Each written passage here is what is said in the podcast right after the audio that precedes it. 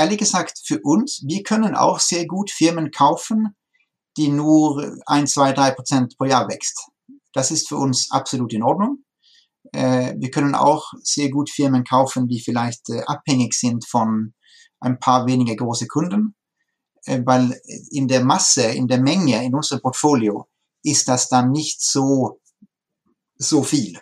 Ich glaube, das kommt auch viele Verkäufer entgegen. Unsere erste Antwort wird im Normalfall nicht sein, jetzt machen wir alles anders, ähm, sondern wir wollen ähm, im Prinzip das verfeinern, was es gibt und wollen das gemeinsam mit dem Management äh, in der Firma äh, entwickeln.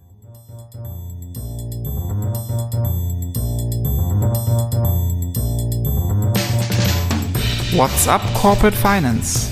Der Podcast für die deutsche Corporate Finance Szene. Immer freitags zum Start ins Wochenende.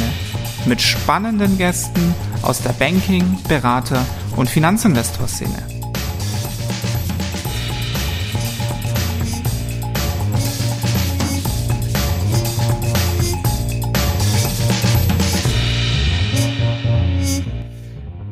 Hallo meine lieben Podcast-Fans, mein Name ist Philipp Habdank und das hier ist What's Up Corporate Finance. Wir sind frisch zurück und frisch erholt aus unserer Mini-Herbstpause und wie ich es bei LinkedIn ja schon versprochen habe, haben wir einen kleinen Knaller für euch und zwar einen Finanzinvestor, der nach eigener Aussage im ersten Halbjahr sage und schreibe 45 Unternehmen gekauft hat. Alter Schwede sage ich dazu nur. Die Rede ist von Storskogen. Storskogen ist ein Serienkäufer aus Schweden, vor gut zehn Jahren gegründet. Und der Finanzinvestor hat inzwischen bereits über 200 Firmen gekauft. Ich glaube überwiegend in den Nordics, aber seit gut einem Jahr ist Storskogen auch in Deutschland unterwegs. Und vor wenigen Wochen ging es sogar an die Börse. Und das Ganze, obwohl von diesen 200 Firmen noch nicht eine einzige verkauft wurde. Und das soll sie auch nicht. What? frage ich mich da. Also höchste Zeit, dass wir uns dieses ungewöhnliche Geschäftsmodell mal genauer anschauen. Und das machen wir heute zusammen mit Lars Nottehead. Er ist äh, seit März, glaube ich, diesen Jahres Deutschlandchef von Storskogen und kümmert sich für die Schweden um das Geschäft in der Dachregion. Hallo, lieber Lars. Herzlich willkommen bei WhatsApp Corporate Finance. Hallo, Philipp. Schön da zu sein. Ja, 45 Transaktionen in einem halben Jahr, das ist schon mal eine Ansage. Da müssen wir definitiv gleich drüber sprechen, wie sowas denn geht.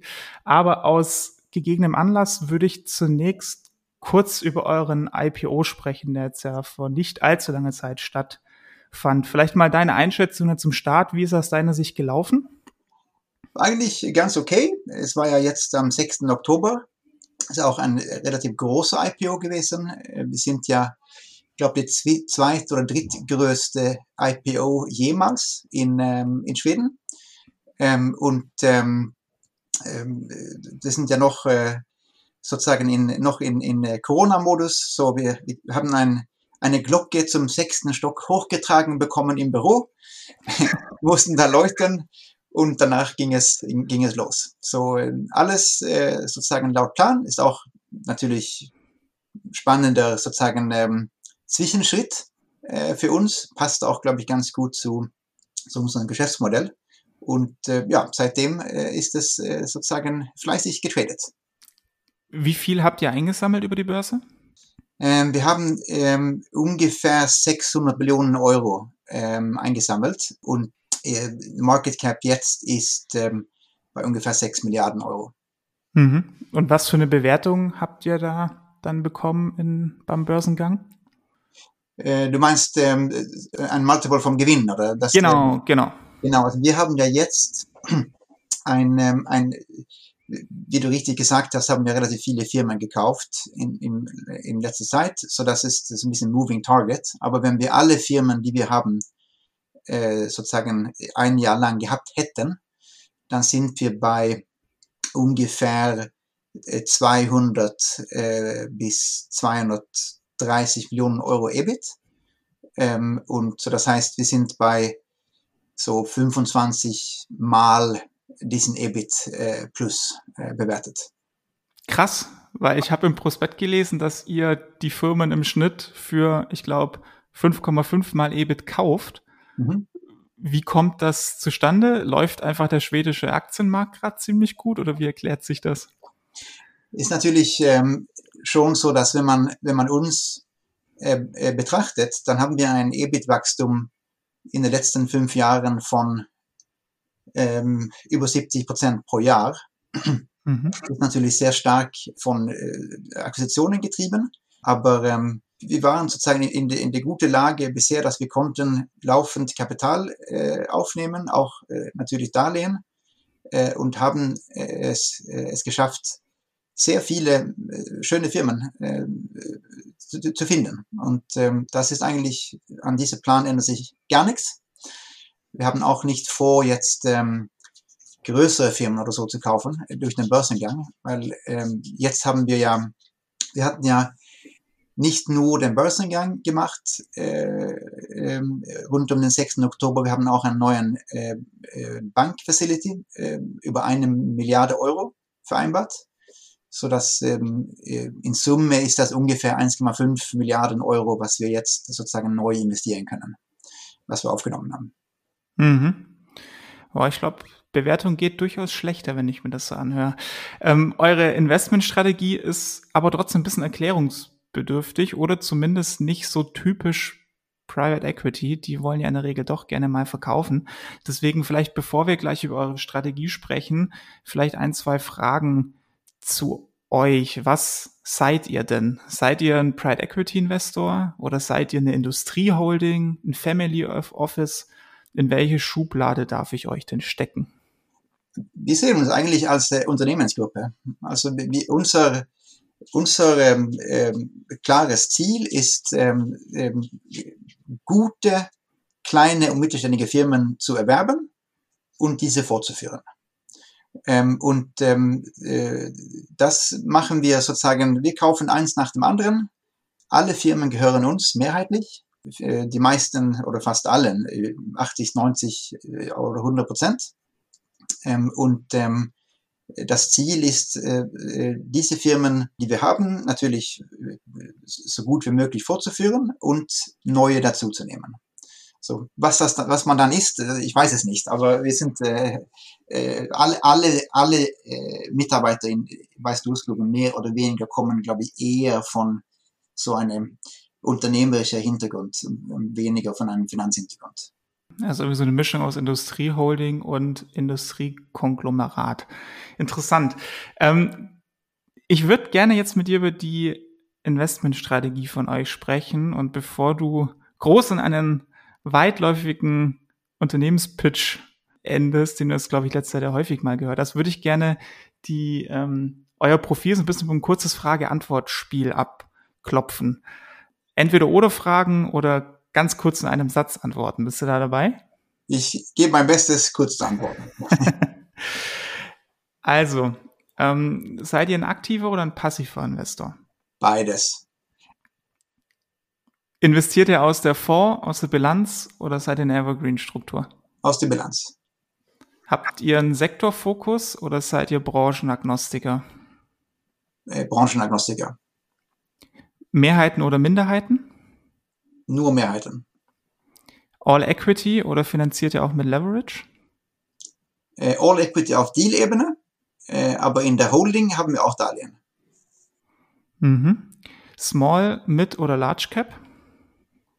Ja, sm Small und Mid Cap. Das Ganze ist ja auch immer eine Definitionssache. Ja. Deswegen, wo liegt denn euer Sweet Spot mit Blick aufs Equity-Ticket? wenn wir ähm, äh, vielleicht beim EBIT äh, ab ungefähr zwei Millionen Euro EBIT. Und das würde bedeuten dann 10, 12 Millionen Euro äh, Enterprise Value. Wir kaufen immer ohne Darlehen äh, auf Deal-Ebene.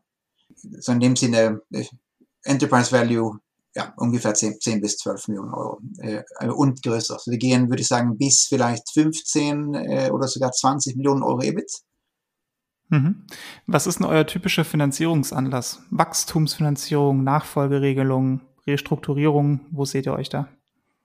Es ist im Prinzip immer eine Nachfolgeregelung, äh, wo wir dabei sind. Äh, wir haben bei ähm, einige wenige äh, Fälle haben wir auch von Private Equity gekauft, äh, aber die allermeisten Fälle sind ähm, äh, Nachfolgelösungen. Wir, machen ja auch nie Turnaround oder Venture Capital oder so. Das sind alle, alle Firmen, die wir kaufen, sind stabile, profitable Firmen. Wie macht ihr denn Value Creation? Also hast du gesagt, ihr seid aktiver passiver Investor teils, 200 Firmen, die irgendwie gemanagt werden müssen, ist doch ein bisschen, bisschen viel.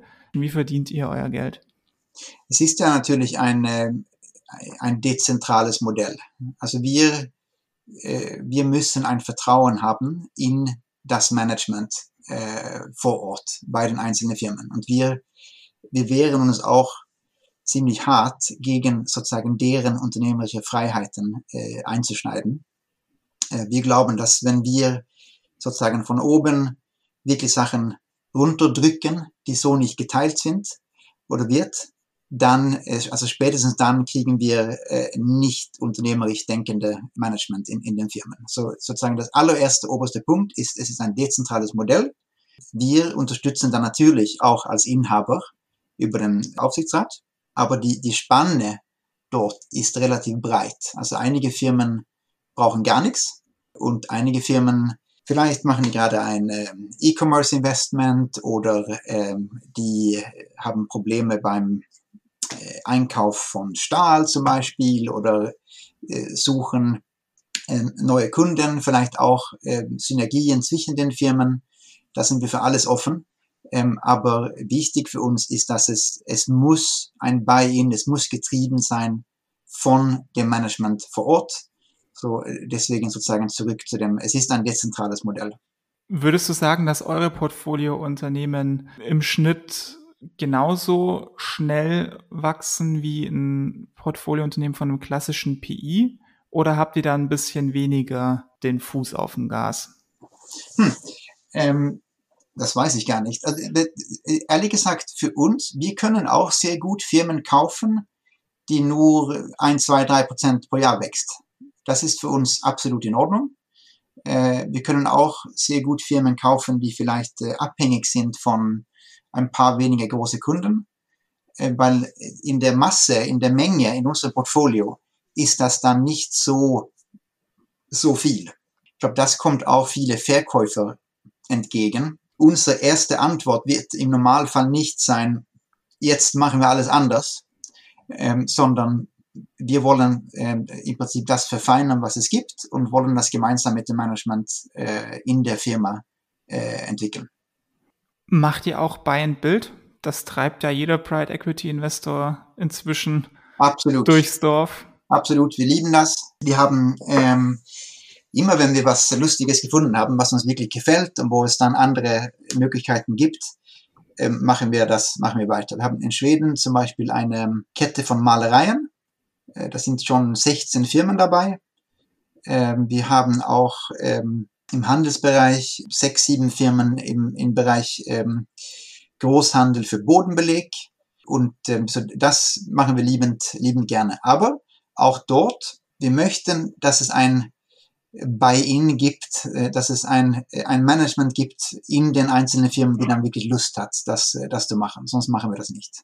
Aber ihr guckt euch schon auch mehr Unternehmen an, die der typische Pride Equity Investor aufgrund von geringeren Wachstumsraten oder geringerer Wachstumsgeschwindigkeit wahrscheinlich gar nicht angucken würde. Ja, ich glaube, ehrlich gesagt ist das, also es gibt auch hier so ein, ein sozialer Aspekt, ehrlich gesagt, weil die, die Firmengröße, also wir gucken uns ja durchaus deutlich größere Firmen als, als die meisten äh, Private Equity Firmen. Eben, wir sind auch bereit, Firmen zu nehmen, die vielleicht nicht äh, so ein Wachstum haben, die, die ein PE sucht. Ähm, so, und dass das, die Herausforderung hier ist, es gibt ja diese Firmen. Es gibt ja diese wunderschöne, profitable, stabile Firmen, die äh, Schwierigkeiten haben, einen Käufer zu finden manchmal. Und ähm, was sollen die dann tun? Ist sozusagen in, in dem Sinne, äh, vielleicht sind ja auch die, die Firmen so ein bisschen abgelegen, sind nicht in der Nähe von einer Großstadt, sondern äh, weit weg äh, äh, sozusagen platziert. Und sowas lieben wir. Da können wir wunderbar äh, dabei sein. Ähm, und ähm, ehrlich gesagt ist das auch, wie gesagt, es ist ein wichtiger Beitrag zu, zu der Gesellschaft, einen, einen professionellen Inhaber zu finden, um diese Firma fortzuführen. Das, das ist, äh, das passt uns wunderbar. Mit wie vielen Leuten kümmert ihr euch denn um die Portfoliounternehmen? Also zunächst mal in der kompletten Gruppe, wie viele Investmentmanager oder, oder Mitarbeiter seid ihr? Und dann im zweiten Schritt, ähm, wie groß ist denn deine Deutschland-Truppe inzwischen? Habt ihr hier Leute on the ground? Mhm. Ähm, ich glaube, wir nähern uns 80 Leute jetzt äh, in der Gruppe. Ähm, und ähm, also in, in, außerhalb von den von den Firmen. Also, und ähm, wir haben jetzt Mitarbeiter vor Ort, natürlich im Headquarters in, in Stockholm, ähm, aber auch in, ähm, in Oslo, in Kopenhagen, äh, in London, äh, in Zürich und in München. Ähm, so, so wir hatten ja vor einem Jahr ein bisschen mehr, äh, fast äh, 14 Monate entschieden, geografisch ähm, zu wachsen. Da sind wir jetzt sozusagen voll dabei, äh, das äh, aufzubauen. Äh, jetzt für Deutschland. Wir betreiben ja eigentlich die, äh, die Dachregion als eine Region. Also, ähm, und ähm, das machen wir über zwei Büros, Zürich und, ähm, äh, und äh, München. Und hier sind wir äh, jetzt 13 Leute, die äh, sozusagen äh, Schweiz, Deutschland und auch ein bisschen Österreich betreuen. Was sind das für Leute? Was für einen Hintergrund haben die? Sind das Portfolio-Manager? Sind das eher Unternehmensberater, Leute aus der Industrie? Genau. Ähm, es war ja so, dass wir hatten ja vor dem Sommer das große Glück, äh, wir haben eine, eine zweite Firma gefunden, äh, Artum in der Schweiz, die im Prinzip genau das gleiche gemacht haben wie wir, zehn Jahre lang, nur die war ein bisschen kleiner. Ähm, und die hatten schon ein Portfolio von Firmen in Deutschland und in der Schweiz ähm, und auch ein Investmentteam in Zürich, die sozusagen alle diese drei Länder betreut haben. Und wir haben Artum komplett übernommen und so dass das ist und das, das der, unsere Basis in Zürich. So, so das ist eine Kombination von M&A-Leute und auch äh, Investment Managers. Und wir sind übrigens auch so aufgebaut, dass wir haben eine separate Unit, äh, wir nennen das äh, die M&A-Einheit, die zuständig ist, neue Firmen zu finden und, und zu kaufen. Und sobald eine Firma übernommen wurde, wird die dann betreut von einem von unseren drei Investmentteams. Wir haben ähm, ja, eigentlich drei so Schwerpunkte, Handel, Industrie und Dienstleistungen.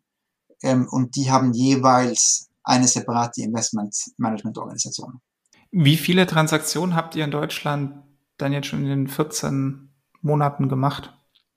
Genau, das sind ja in Summe ungefähr 20 Firmen, aber ähm, 15 davon, vielleicht 14, weiß nicht mehr, kamen von Artum und dann haben wir dann äh, den Rest als Einzeltransaktionen gemacht. Sind die öffentlich? Alles öffentlich. Äh, so wir haben in Deutschland, ich kann vielleicht ganz kurz nur sagen, Epstein Foils, ähm, die machen Metallfolie aus ähm, äh, Zinn und äh, Blei äh, in der Nähe von Frankfurt.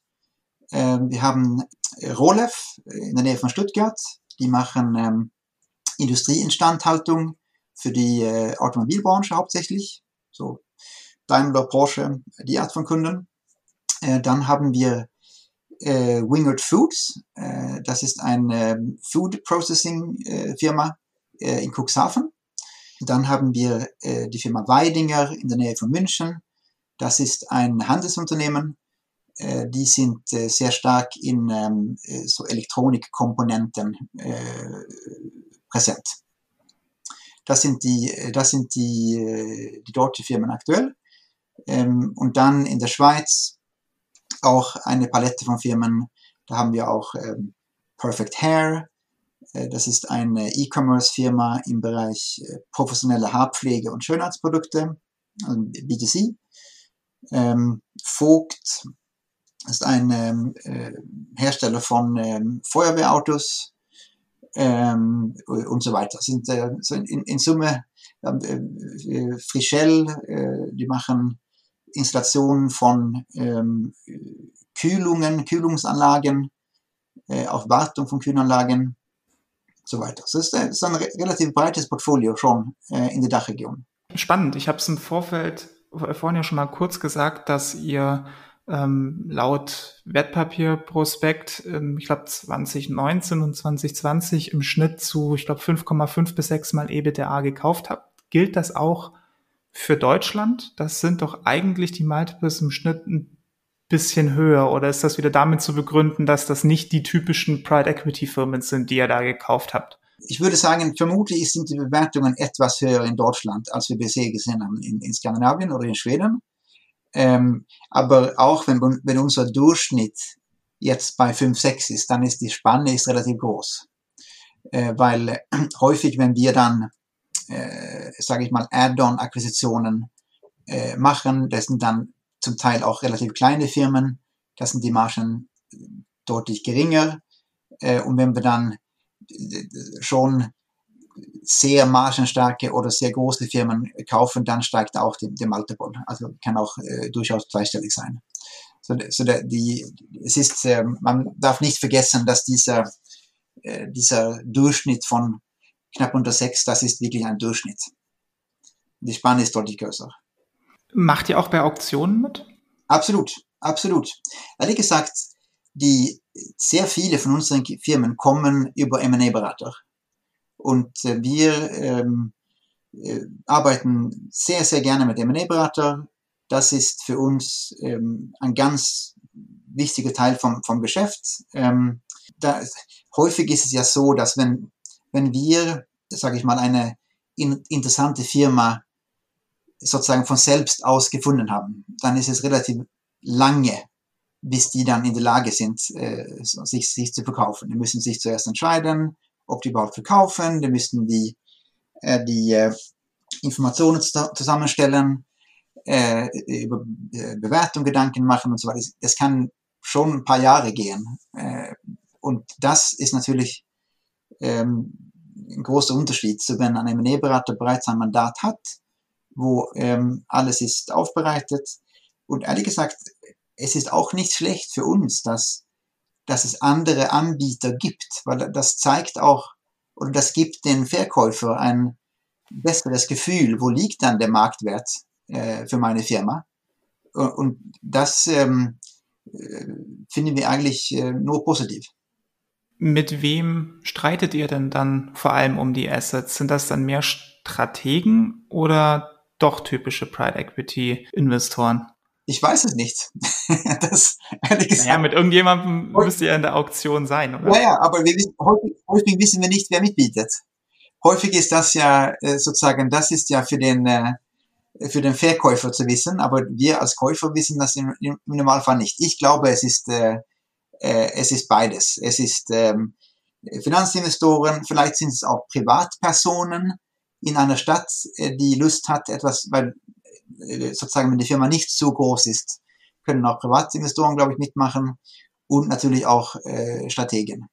Das ist äh, eine, eine Mischung. Was wir hören und äh, ist auch vielleicht, ist, dass wir äh, schon ein, eine ähm, positive Alternative häufig für in diesen Nachfolgelösungen sozusagen gesehen werden, weil wir, du hast am Anfang gesagt, äh, wir haben nicht vor, unsere Firmen zu kaufen oder verkaufen, Entschuldigung, wir haben noch nie eine Firma verkauft. Also auch die ersten drei Firmen, die wir, wo Stoßkugeln mit gegründet ist vor zehn Jahren, die sind noch da. Häufig sind ja auch die Verkäufer, die sind relativ vermögend oder wohlhabend schon. Die haben lange Zeit äh, ein, eine sehr profitable Firma gehabt und äh, natürlich Kaufpreis oder Verkaufpreis ist ein entscheidender Faktor, aber es ist definitiv nicht der einzige Faktor, die entscheidend ist, äh, wo das Ganze landet. Und äh, wenn natürlich, äh, wenn man Lust hat, dass die Firma noch immer sozusagen auch, auch in zehn Jahren gibt und äh, sozusagen in, vorankommt, so wie, wie das, äh, wie, wie er oder ihre Überlegung war, dann ist möglicherweise das Durchglogen eine, eine gute Alternative. Arbeitet ihr aber auch mit dem typischen Rückbeteiligungsmodell wie Pride Equity? Sprich, die, die Verkäufer werden wieder nach dem Verkauf von euch am Unternehmen rückbeteiligt oder investieren die dann in äh, Storskögen? Ja, ähm, auf zwei Ebenen. Ähm, Das erste ist, dass wir, wir kaufen ja äh, ohne Darlehen. So, das, ist nicht so, dass man sich rückbeteiligt in einem anderen Vehikel, sondern äh, aber häufig, wenn wir die Firmen kaufen, kaufen wir vielleicht äh, 90 Prozent ähm, und der Verkäufer oder Gründer, er bleibt dann oder sie bleibt dann zwei, drei Jahre und danach kaufen wir die Rest, äh, restlichen 10 Prozent ähm, zum Beispiel. Aber auf der anderen Ebene ist so, dass ähm, wir haben häufig gesehen, dass die, äh, die Firmenverkäufer Lust haben, sich an Stoßgruppen zu beteiligen. So, wir haben äh, vor unserem Börsengang hatten wir ja ungefähr 1500 Aktionäre schon. Davon waren 500 ähm, entweder Firmenverkäufer oder Mitarbeiter. So viele Firmenverkäufer haben sozusagen dann im Anschluss zu dem Verkauf äh, bei der nächsten möglichen Kapitalerhöhung einen Teil vom Verkaufserlös ähm, in Storskogen-Aktien äh, investiert. Und das ist natürlich äh, ein super Modell, das motiviert, äh, das ist auch eine ähm, Diversifizierung von dem Vermögen, von den Verkäufern ähm, und ähm, sicherlich auch etwas, was wir dann weiterhin unterstützen werden. Es war nie Teil sozusagen von dem Verkaufs oder von dem Verkauf, sondern es war im Anschluss, aber war durchaus beliebt sozusagen an dem an unsere Reise mitzumachen.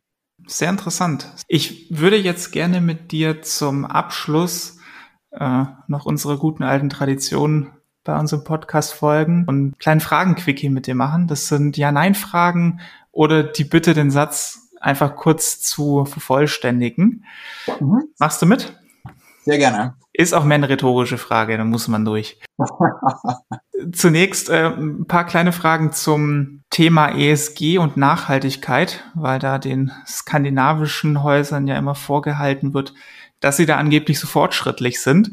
Deswegen da erstmal die Einstiegsfrage, sind die skandinavischen PIs in Sachen ESG wirklich äh, strenger, fordernder weiter als europäische oder amerikanische Finanzinvestoren?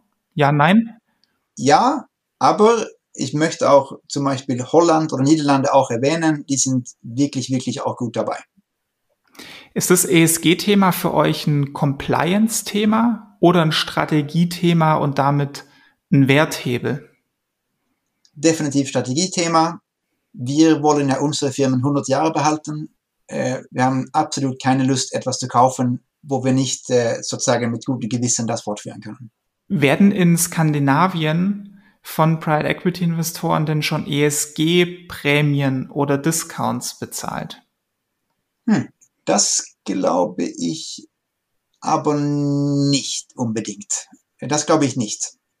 Ähm, mhm. wir, wir aber, ich hole ich, in zwei Sätze aus. Ähm, wir hatten eine Firma gekauft in Schweden, war ziemlich schlecht äh, in, im Sinne, dass es waren hohe Emissionszahlen und auch die Mitarbeiterbedingungen waren ziemlich schlecht in der Firma. Und wir haben dann abgelehnt. Aber wir haben dann überlegt, was wäre, wenn wir dann alle diese Probleme lösen? Also wenn wir Geld in die Hand nehmen, um die Emissionszahlen zu reduzieren und auch Investitionen in der Fabrik, um die Mitarbeiterbedingungen zu verbessern. Und dann ziehen wir das, äh, die Investitionen davon vom Kaufpreis ab. Und das haben wir angeboten. Sozusagen Summe bleibt gleich, aber ähm, ich glaube, in diesem Fall war das ungefähr eine Million Euro investieren wir dann in der Produktion. Und das wurde angenommen.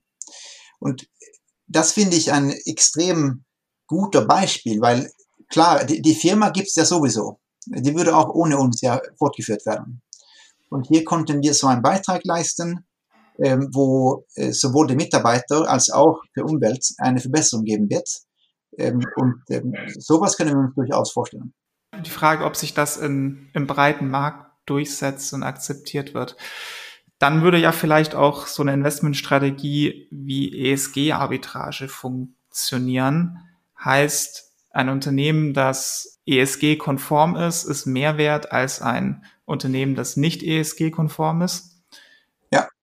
Ist das, wenn das sich breit durchsetzt, für dich eine Investmentstrategie für Private Equity?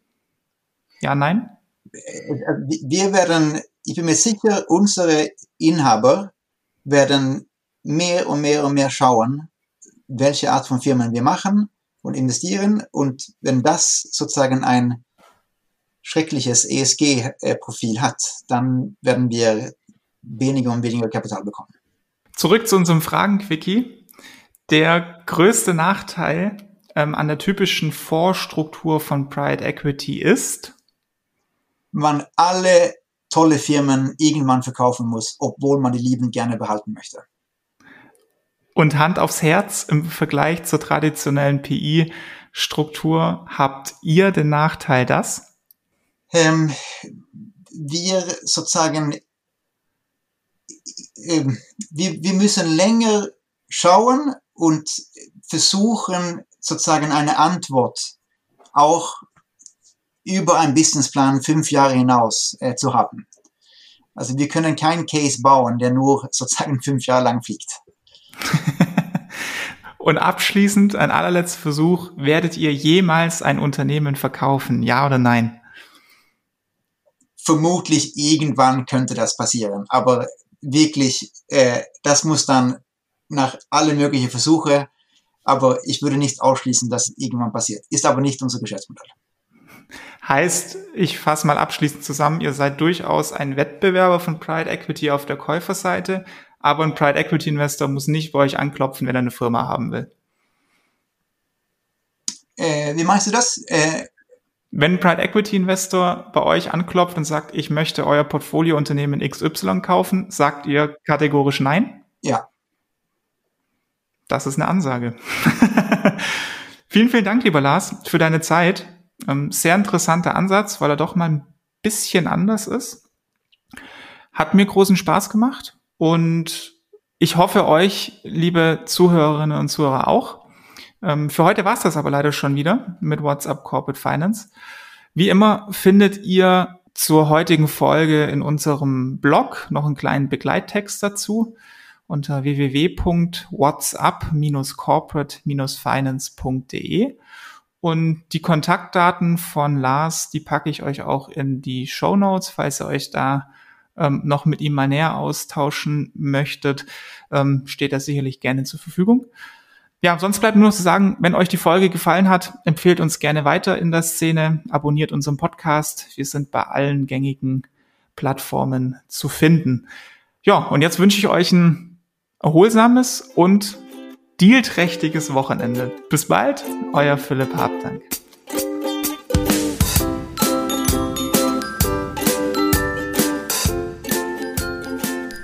Redaktion und Host Philipp Habdank. Musik What's the Angle und What a Wonderful Day von Shane Ivers. www.silvermansound.com